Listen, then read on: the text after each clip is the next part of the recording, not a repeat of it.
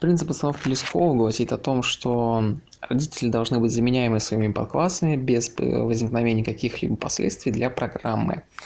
Он базируется на инварианте, предусловиях и постусловиях классов.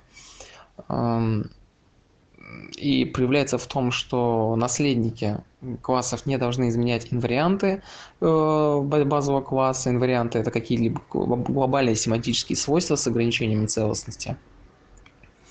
А, они не должны быть изменяемы наследниками класса. Предусловия – это контракт, который должна выполнить э, вызывающая сторона метода для того, чтобы вызов метода произошел. Он не должен быть усилен, он может быть только ослаблен. А постусловие – это гарантированный результат вызова метода. Он должен быть, э, он может быть только усилен вызывающим, усилен наследуемым классом. В качестве примера можно привести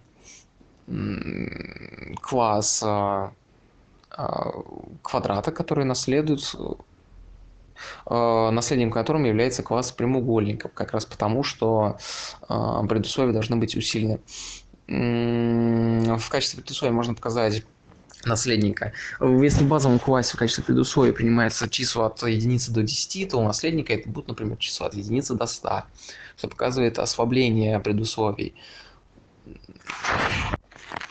Кроме этого, принцип установки Лескоп расширяет принцип э, закрытости-открытости. Он его использует. Нарушение этого принципа нарушает и принцип открытости и закрытости, но нарушение закрытости и открытости не нарушает постановки лесков.